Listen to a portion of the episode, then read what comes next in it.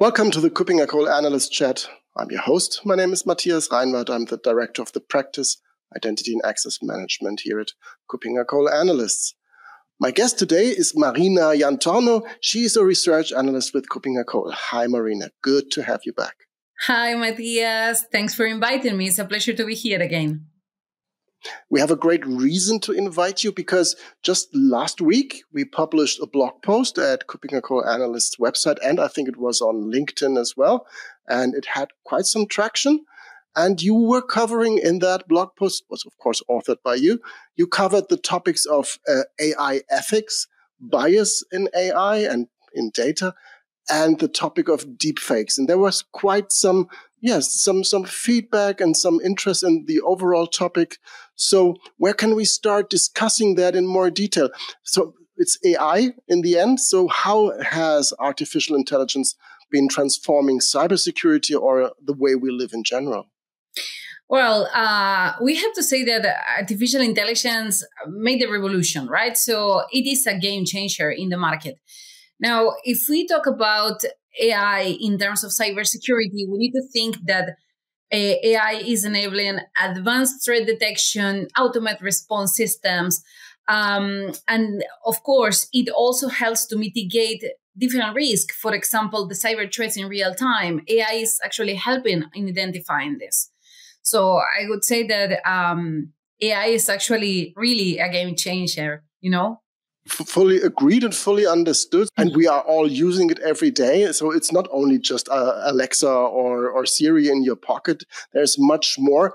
Totally, yes.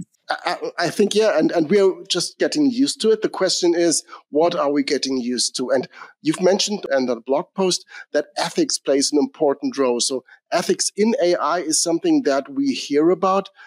How does that affect the cybersecurity field? What are the challenges that systems, solutions, and also algorithms encounter when using data, when applying models stemming from AI?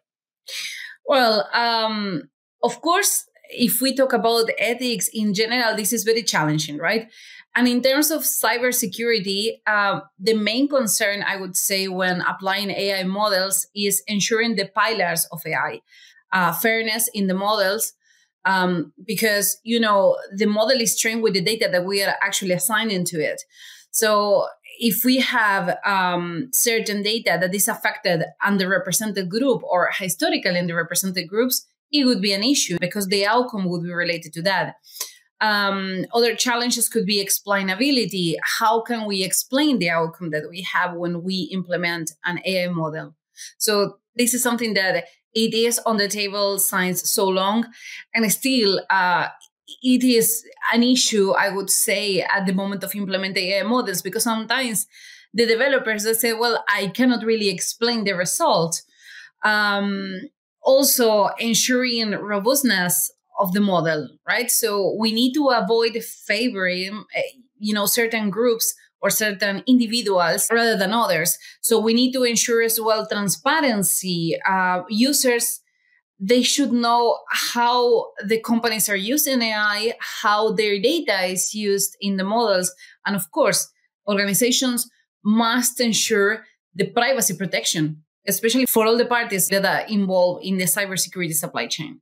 Right. We all heard about bias in AI already. We all seen these weird examples of AI, of machine learning, preferring some ethnic groups and just ignoring other ethnic groups. We have all seen that. And bias is important when it comes to data, but also to the models.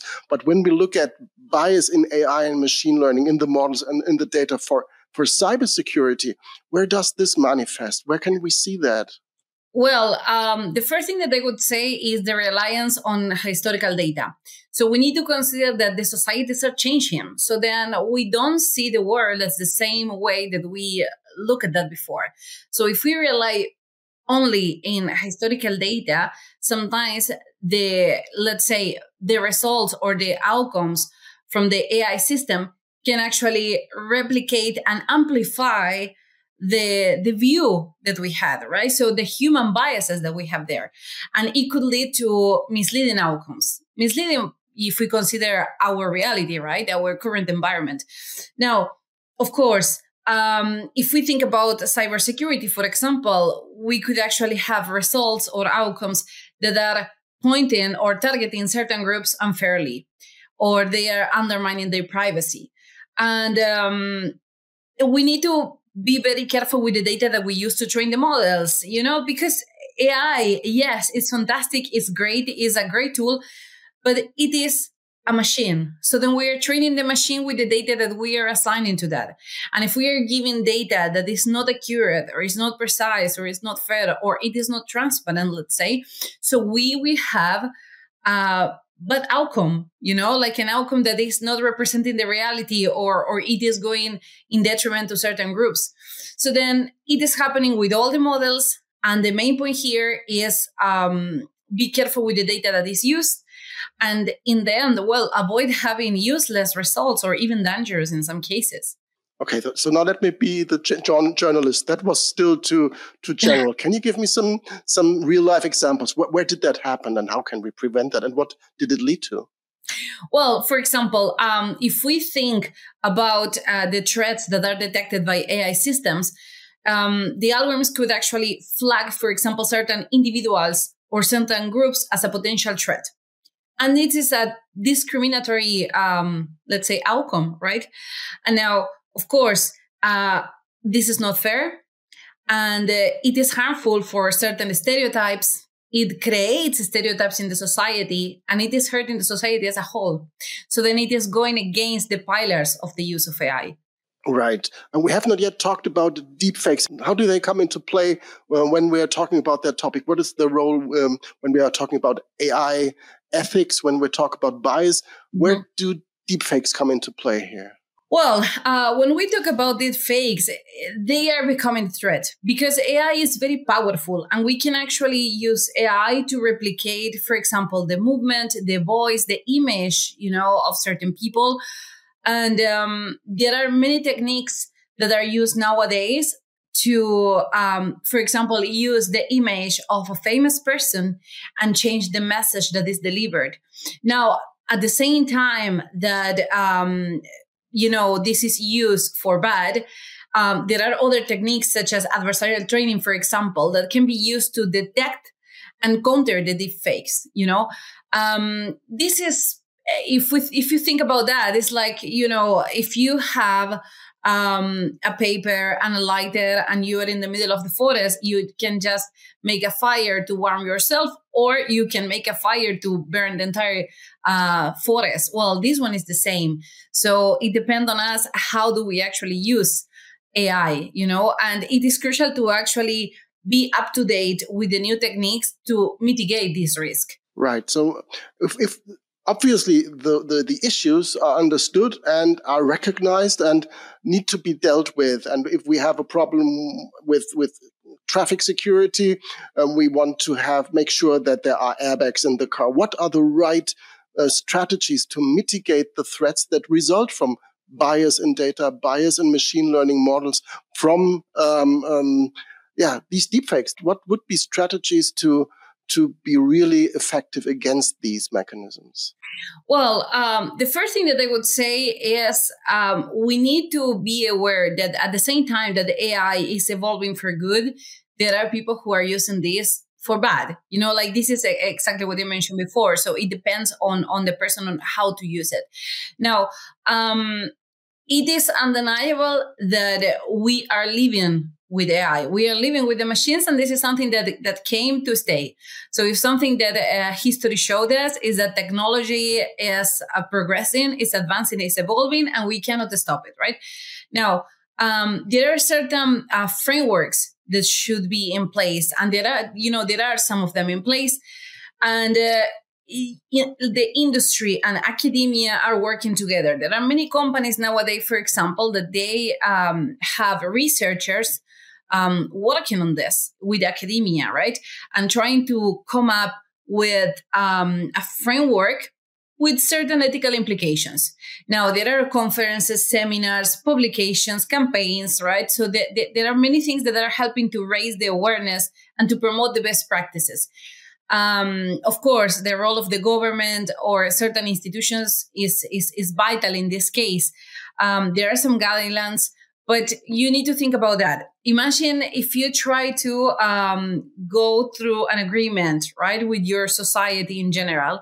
It is very hard to actually come up with something that everybody is happy with. So imagine aligning this to all the countries. So it is very challenging, but it is happening and it is on the table. I would say that this collaboration between industry and academia is helping the society, you know, in general with this and with the use of AI. Right. So this sounds like a long-term journey. When we look and focus on the cybersecurity part of things that we are usually talking about, how should this cooperation, this public-private partnership, including academia, how should that address the issues, especially when it comes to cybersecurity? Well, so we need to think that there are, as I mentioned, some frameworks, right? And certain limits for AI. Now, it is great to know that AI will keep progressing and will be a huge help for us. But at the same time, governments and, certain institutions should actually create more regulations. In 2016, I think I started the GDPR regulation to protect the data of the users. This was actually a very good change, I would say, in terms of Europe, but this is not still applied in all the countries or in all the regions in the world. And this should be something that should be on the table as well, because users should know how their data is used for the AI models that are used, for example, in cybersecurity, you know, to ensure their privacy, to ensure that their data is in the minimal risk to actually suffer a leakage or something like that. The main point is following the guidelines that are nowadays in the market and that they promote the transparency, the fairness, and the accountability as well in the use of AI, you know. It is very hard to imagine how all these countries actually reach to an agreement. But for example, the United Nations, UNESCO, they have a meeting every year with more than 100 countries, you know, to actually come up with an agreement to see, okay, so what are the regulations? What are the guidelines that we should follow or everybody should follow at the moment of using AI, you know? And I believe that it is actually good that it is in place. Yes, I fully agree that this should be covered. And on my virtual reading list, there is the draft of this AI Act of the EU that currently is in discussion. And you've mentioned the government already. What role do you think that regulatory bodies and governments can play or should play in ensuring these ethical AI practices in cybersecurity? What can they do? Yes. The first thing that I would say is their role is vital, you know, it's critical because they are actually establishing certain rules. Everybody, for example, nowadays is talking about ChatGPT. And they said, okay, so if you go to ChatGPT and you add, you know, any question that you want, but you are actually giving away your data because we have to think that the machine is actually training itself. And users should actually know or be aware about that. Now, what is happening? If you check here in Europe, not all the countries actually accept the use of ChatGPT because of this, because there are some, let's say, clashes between the use of the machine and the regulations that are in place. I wouldn't say that, you know, you don't have to use it. Actually, I'm always, you know, a fan of AI. This is my field as well. And I would say, yes, it is good. And it is a tool that is actually helping us. But the government should actually recheck and review whether the tools that are in the markets are actually safe to use or not, and how our data could be protected. I would say that this is the main role of the government and the regulatory bodies that are, in the market to ensure that, the ethic practice and the best practices are actually in place and ensuring the cybersecurity, you know, in the use of AI. Absolutely. But this will require quite amount of work to do to actually implement such tests and such compliance rules to make sure that this can actually be checked and can be proven. You are a research analyst, so you are relying on facts. So you are on facts and figures and pictures and graphs. If you take one step back and look at this market evolving over time, what is your point of view in terms of the long-term outlook? So what is your look into this crystal ball of what can happen when it comes to AI ethics, bias, and the deepfakes? Where will we move? What will be the next 2 years, 5 years? Well, the first thing that I would say is like AI will continue to evolve, and as such, it will transform the cybersecurity landscape. It will continue, on that. And as it is happening, there are some measures that will be necessary to address, to interrelate the issues between ethics, bias, and deepfakes. The advancements, in technology, as I mentioned, is something that we cannot stop, and they are progressing. But at the same time, there are some limits and there are some boundaries. The regulatory frameworks will actually come up with differences, along the years, because as well the society is changing. And these collaborative efforts between academia, between the industry, between these institutions that are actually discussing about what will happen with AI will be necessary to mitigate the potential risk. And the main idea here is not to think that AI will actually replace people. The main idea here is to think that AI is actually here to augment human intelligence, to augment human capabilities. Now, at the same time that this is the main idea, how do we actually reach there?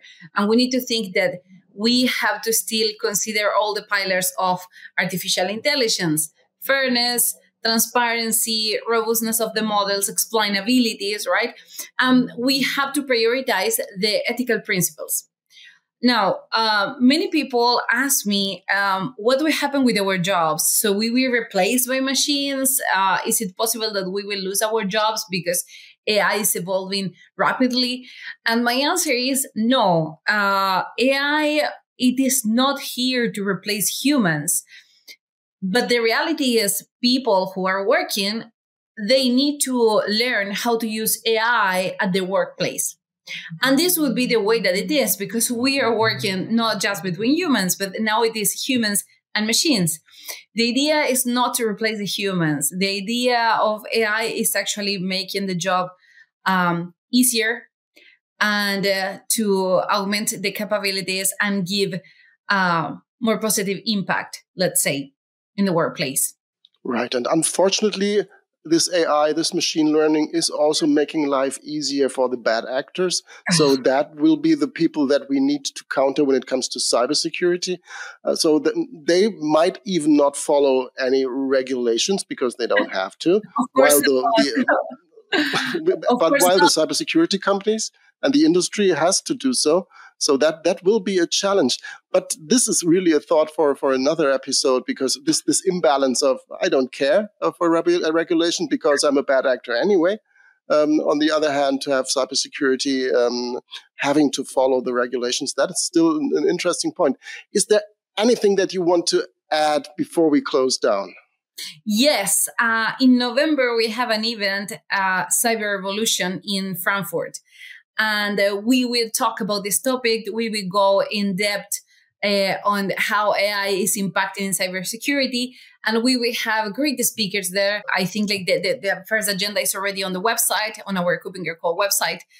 And I would recommend you to attend because it is a great space to boost your networking, to speak with other professionals, to speak with other companies, with other peers. And keeping up to date, because nowadays it's very important.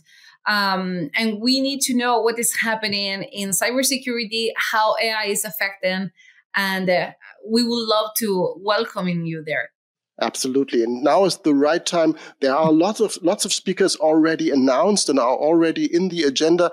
But if you are working in that field, if you think, I know better than Matthias, please reach out to us and talk at Cyberevolution in Frankfurt in November. There are still a few slots open that can be yours. So please reach out to us. And I'm looking forward to that. I will be there. You will be there, Marina. I'm quite sure. Absolutely, yes.